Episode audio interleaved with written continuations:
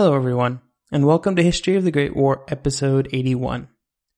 This week, we take the podcast out of the trenches and out of the North Sea to an area of the war that is probably not well known to people outside of Ireland, and that means we are headed to the streets of Dublin.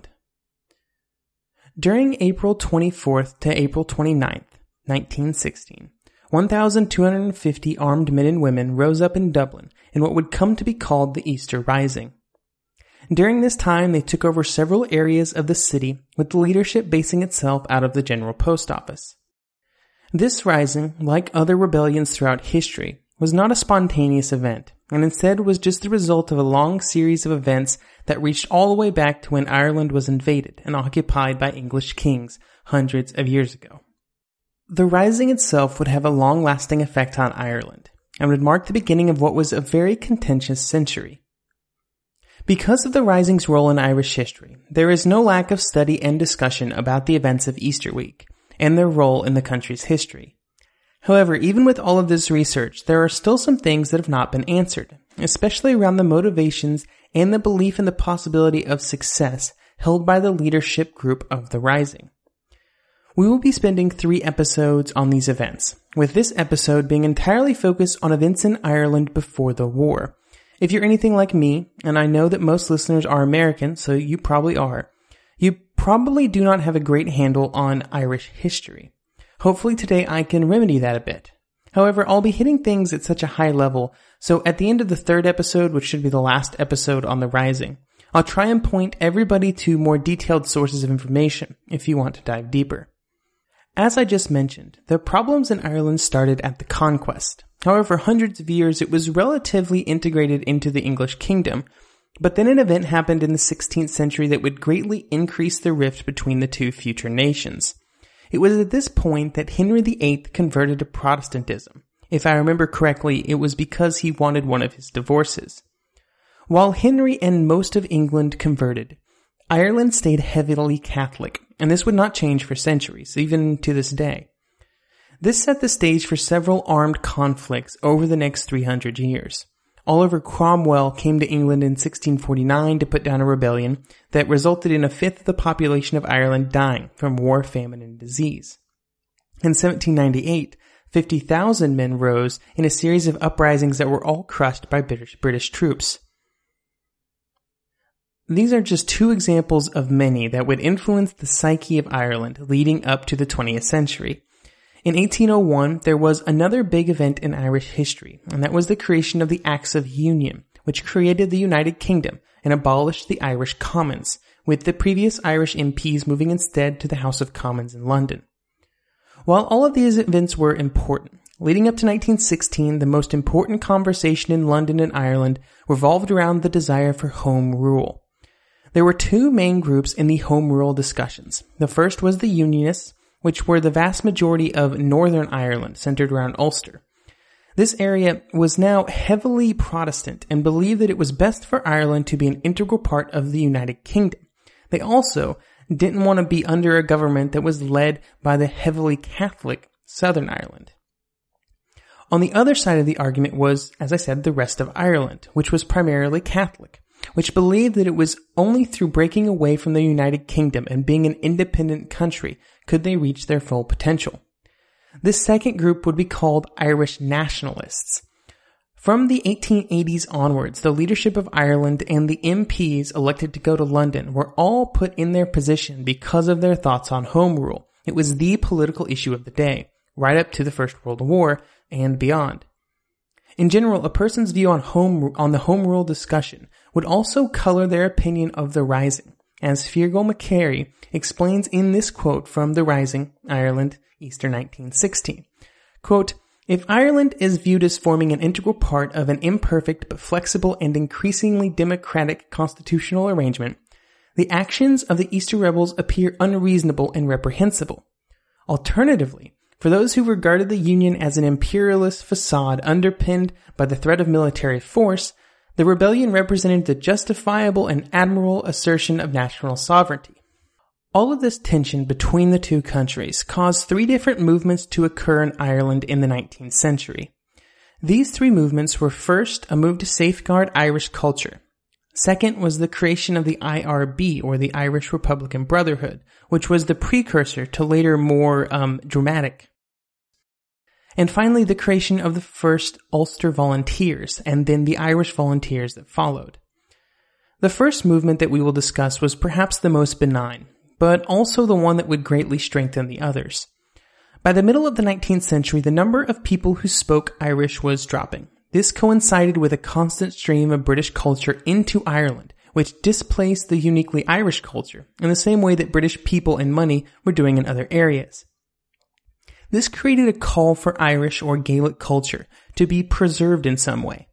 Groups all over Ireland sprung up with this goal, with the two largest being the Gaelic uh, Athletic Association and the Gaelic League, both of which claimed that they were not political. All of the groups, large and small, sought to preserve the Irish culture by teaching and fostering a learning of uniquely Gaelic sports, language, writing, and just other general pieces of culture. Over the course of the century, hundreds of thousands of people were members of these organizations, often when they were young and moving from being children to being adults. It should not be surprising that some of the more radical members of the Irish national movement, both from a political and military perspective, found their start in these cultural organizations, and they would always be a great recruiting ground for more radical groups, even if their purpose was pretty good. The IRB, or Irish Republican Brotherhood, was a secret society with the stated goal of Irish independence. One of the tenets of the IRB was that its members would not participate in politics since they believed that all traditional politics were a corrupting force. This presented some problems for a group as an instrument of political change in Ireland, and it also made them a heavily conservative group that for decades was very resistant to new ideas. Enter Arthur Griffith and Sinn Féin. Sinn Féin was created to try and both capture and to put to good use the cultural and separatist activists that had been growing in number and power by the end of the 1800s, helped by those cultural groups. For several years, Sinn Féin was a powerful political force, but by 1910 it had fallen out of favor. It would be in position to make a big comeback though after the Rising. And Sinn Féin was one of just several that were formed in the decades before the Rising, and it was actually one of the more conservative groups. One of the more radical groups was the Na Fianna Éireann. Later, one of the Irish volunteers would say that, quote, the object of the Na Fianna Éireann was to train the boys of Ireland to fight Ireland's battle when they were men. We hope to train Irish boys from their earliest years to be soldiers, not only to know the trade of a soldier, but also, what is more important, to understand and prize military discipline and have military spirit. Several leaders of the Easter Rising would trace their history through the Na Fianna. Both of these organizations are just examples of the stronger form of nationalism that was growing in Ireland. The country was no longer satisfied with secret societies or conservative political groups that were extremely slow at enacting change. Instead, they wanted change and they wanted it soon. As this mindset became more and more powerful, it was just amplified even more by each successive generation. By the time that the generation of the Rising, and then later the Civil War, was growing up, they were in a culture that and where powerful national movements were had a certain level of radicalism that was expected and sort of fostered. They would in general be far more bold and far less patient than those that had come before. And that's sort of why a lot of this ends up happening. The final of the three movements that we will discuss was blatantly militaristic. And that was the formation of the two sets of Irish volunteer forces, the first of which was started in Ulster. The Ulster Volunteers were formed near the end of 1912 as a straight up military organization. It recruited members and drilled as units with the intention of resisting the implementation of home rule, should it ever be necessary. Technically, drilling as an organized militia was outlawed in Britain after 1819. But there was a loophole if two magistrates were present to authorize the actions, which sometimes happened for the Ulster Volunteers, or also known as the UVF. However, even when two magistrates were not present, the units continued to drill without any real ramifications. These actions came to a head in March 1914 with what would come to be called the Curragh Mutiny. During this series of events, there were discussions in the military about what would happen if the British garrison in Ulster was called upon to act against the Ulster Volunteers. This question had to be asked before the military, and especially the officer corps, because almost universally they fell against home rule. So it was a real question as to whether or not they could be counted on when asked to put down the group that they agreed with, especially in Northern Ireland where a lot of the men were recruited locally. No orders were actively disobeyed during the mutiny, so it's a bit of a misnomer. But it required a very serious reevaluation of the position of the British Army in Northern Ireland. The outcome of the situation was that the government was forced to move more troops into the area, and also, and more importantly, promised the troops that they would not be used against the UVF. Having to bow to the army in this way was a huge step, and a huge boost for both the Unionist and Nationalist cause in Ireland. On the Unionist side, it in some ways presented a form of formal recognition of their cause, and the possibility of it succeeding went up immensely. For the Nationalists, they saw the same thing and saw it as a threat to having a unified but independent Ireland. The UVF did not waste any time, and they used their newfound freedom just a month later, when they were able to import 50,000 rifles and 3 million rounds of ammunition that could be used to arm its members. Sure, the rifles were mostly older Italian cast-offs, but they were still weapons, which was more than they had before. The British Army did not hinder the shipment in any way, which just made the nationalists even more frustrated. Look, look at the favoritism that those people in the north are getting. From the very beginning, the nationalists and the leadership of the various groups had watched the situation in Ulster, and they had quickly ordered a second set of volunteers to be created in Ireland. Only this one would have the opposite purpose of the one in the north. The group that would become known as the Irish Volunteers were created as a direct response to the Ulster Volunteers. They were formed in November 1913, and at the beginning, the leadership of the volunteer units came mostly from the IRB, whose members had previous military experience, or from men with long records in the Fianna. The constitution that was drawn up for the volunteers had three stated goals to secure and maintain the rights and liberties common to all the people of Ireland, to train, discipline, arm, and equip a body of Irish volunteers for the above purpose, and to unite for this purpose Irishmen of every creed and of every party and class. It goes on to say that, quote, their duties will be defensive and protective, and they will not contemplate either aggression or domination, end quote. While it had a constitution with the above lofty goals, the volunteer units were quite diverse in the early years. They were led by a provisional committee that had 31 members, most of which were influential men in the IRB. Generally, the committee would come in and form volunteer units based on geography, and then, per- then the personality of the various commanders of each group would dictate the, the situation within the unit. The biggest difference between the volunteer companies was how radical they were. Were they moderates or extremists? As a general statement, the difference between the two viewpoints was around how far they wanted to go in the near future to break away from Britain. At the beginning, there were a large number of extremists in the volunteers. However, as time went by and more and more men came into the organization, it started to move to the moderate side of the spectrum, as generally happens with groups as more people get involved. And who were the men joining these volunteer units? I'm going to speak specifically about the Irish volunteers here, but the Ulster volunteers weren't that much different. The one thing that I think is super important when it comes to discussing the volunteers is that they were not some sort of crazy group of extremists. Like these men were just normal people. Peter Hart would say that quote, people did not join the volunteers because they were radical. They were, became radicalized because they joined the volunteers. End quote. And from what I have seen, this is mostly true. Many of the men were not even politically motivated at all when they joined. Many just liked the idea of military values and the feeling of belonging to a group that they would have once they joined the volunteers. One volunteer named Lawrence Nugent would say after joining that, quote, we were no longer a mob, we were volunteers, end quote. Along with this feeling of being in a group that was organized for a purpose, there was also the simple romanticized notion of fighting for one's country that so often attracts men to military, even to this day. Like that's a huge part of it. There was also, of course, a lot of social pressure for the men to join as well.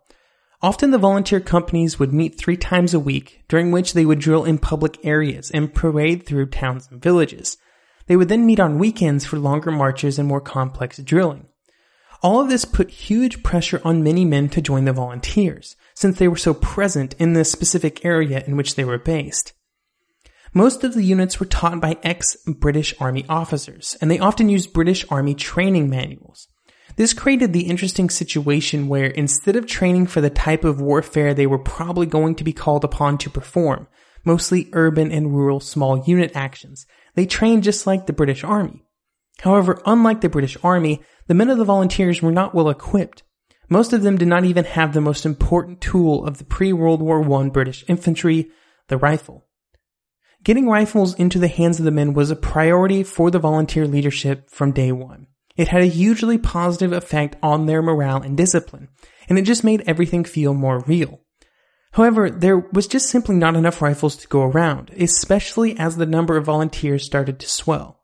This created the unfortunate situation where most volunteer units were drilling with wooden rifles or nothing at all.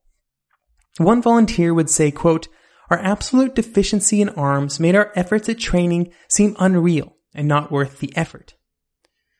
Even with these problems, the number of volunteers continued to grow, and the Curragh Mutiny and the importation of firearms for the Ulster volunteers gave them another boost. In fact, the Irish volunteers would also try to bring in rifles, but they were stopped at the docks by the police. Eventually, British troops would even fire on a crowd of volunteers near those same docks. Both of these incidents would have the effect of exacerbating the concerns of the nationalists and made them believe that the volunteers were even more necessary to protect their culture and their country and their freedom. One feature of the Rising that makes it quite different than the military actions that we've discussed so far is the role of women. From the beginning of the volunteer movement, women were involved, even if they were not allowed in the actual volunteer units. Due to the fact that they were not allowed, a proper equivalent for women was formed, and it was called the Cumann na mBan. The goal of this group was to assist in the arming and equipping of a group of Irishmen for the defense of Ireland. And there was some debate right from the beginning in the group about how independent it was. It just an auxiliary for the volunteers, or was it its own group that could make its own decisions and take its own action? And this was a debate that would not really be resolved by the time of the Rising. What you generally saw a very wide spread based on geography about how close the group was to the volunteers in their area. In some areas, the women were even allowed to train with the volunteers and even to train with their firearms, but it was still well understood that by the time all of the fighting got started, they would not be directly involved. While this would still be true during the Rising, what we will see in 1916 is that women were participating in the Rising right from the start, putting their lives on the line for the cause that they believed in, sometimes in even more dangerous situations than the men were in. We will talk a bit more about their role in the Rising when we get there, but I think it's one of the really interesting pieces of the Rising puzzle that is well worth highlighting and devoting some time to. I'd like to finish off this episode by discussing home rule and what happened when the war started. In the decades before the war, home rule had always been an on again, off again conversation in the British government. In 1910, it would make another resurgence when Asquith became Prime Minister. Asquith and David Lloyd George wanted to pass a radical bit of economic legislation through Parliament. It was called the People's Budget. And while it had a lot of support in the House of Commons, it was vetoed by the House of Lords. Now at this point in British history, the House of Lords had absolute veto power over legislation, and they used it to stop this new budget. After a lot of political maneuverings that I'm not necessarily going to go into right here, Asquith found himself in a position where he could force the House of Lords out of their absolute veto. But there was a kicker. He had to have the Irish members of the House of Commons. These Irishmen were nationalists, and they wanted something in return for their support, as they should, and that thing was Home Rule. Asquith promised them that if they voted for his stuff, he would push Home Rule through afterwards. The bill would set up a wholly Irish parliament in Dublin that would control almost all domestic Irish affairs. The Unionists in the North, who were generally quite powerful in London, were prepared to fight the bill and threatened armed rebellion if it were forced through. This resulted in a lot of discussion about whether or not the counties of Northern Ireland had to be included in the Home Rule Bill. However, as the discussions continued over whether or not they were excluded or whether or not the exclusions were permanent or just a set number of time or how many counties were included in the exclusion, there were all kinds of open questions when Archduke Franz Ferdinand was killed and the war started. When the war started, the Home Rule Bill was suspended for the duration of the conflict, and both nationalists and unionists were told that when the war ended, the discussions would be restarted at the place they were at in 1914. Of course, nobody would have ever dreamed that the war would last four years. When the war started, everything changed, and not just the implementation of Home Rule. The IRB thought that this would be a great opportunity to increase the strength of the volunteers and to use them to get concessions from London. However, with Britain, which included Ireland, now at war with the continental power, the differences between the volunteer leadership and the membership started to show. The vast majority of the volunteers wanted to side with the British in the new conflict, and many volunteer companies became profitable recruiting grounds for the British Army. One Dublin volunteer would say about this point in time that people who were what one would have thought rebels on Sunday were completely pro-British the following Sunday. The movement to volunteer for the army was so widespread that as many as 90% of some volunteer companies would leave. They also took many of the weapons with them, since at this point most of the firearms were individually owned rifles that the men had either bought for their use in the volunteers or for hunting. Overall, Ireland, including the nationalist and unionist areas, were valuable recruiting grounds for the British Army, and the volunteer rate was two thirds of what it was in Britain as a whole, which was higher than I expected, in Northern Ireland, a lot of the Unionist uh, believers, especially from the Ulster Volunteer Force, thought that volunteering would sort of show their patriotism and help them in the home rule discussion after the war. So it was a little higher uh, in the North. However, as the war drug on and conscription started to be proposed, the Irish volunteers found new purpose as an organization resisting the implementation of said conscription. This got them more support among the population and also brought in new members.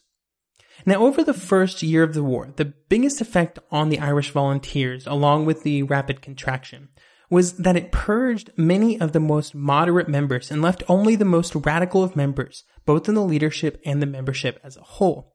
Now, it would be these radical leaders and the more radical group that they built up around them that would execute the rising in 1916.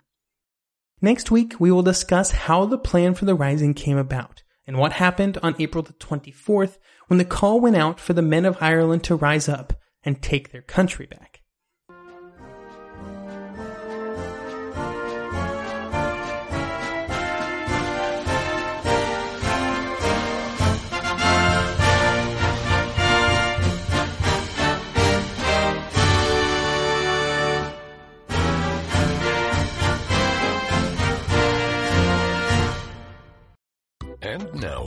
Of commercial chicken brought to you by Progressive, where we see how long Flo can go without talking about insurance. Ready? Go. So the the weather is just all over the place lately, right? One day it's hot, and the next day it's uh, it's windy for a while. It's like make up your mind already. Drivers who switch to Progressive can save big. Okay, you win. We can't help but save customers money. Progressive Casualty Insurance Company and affiliates.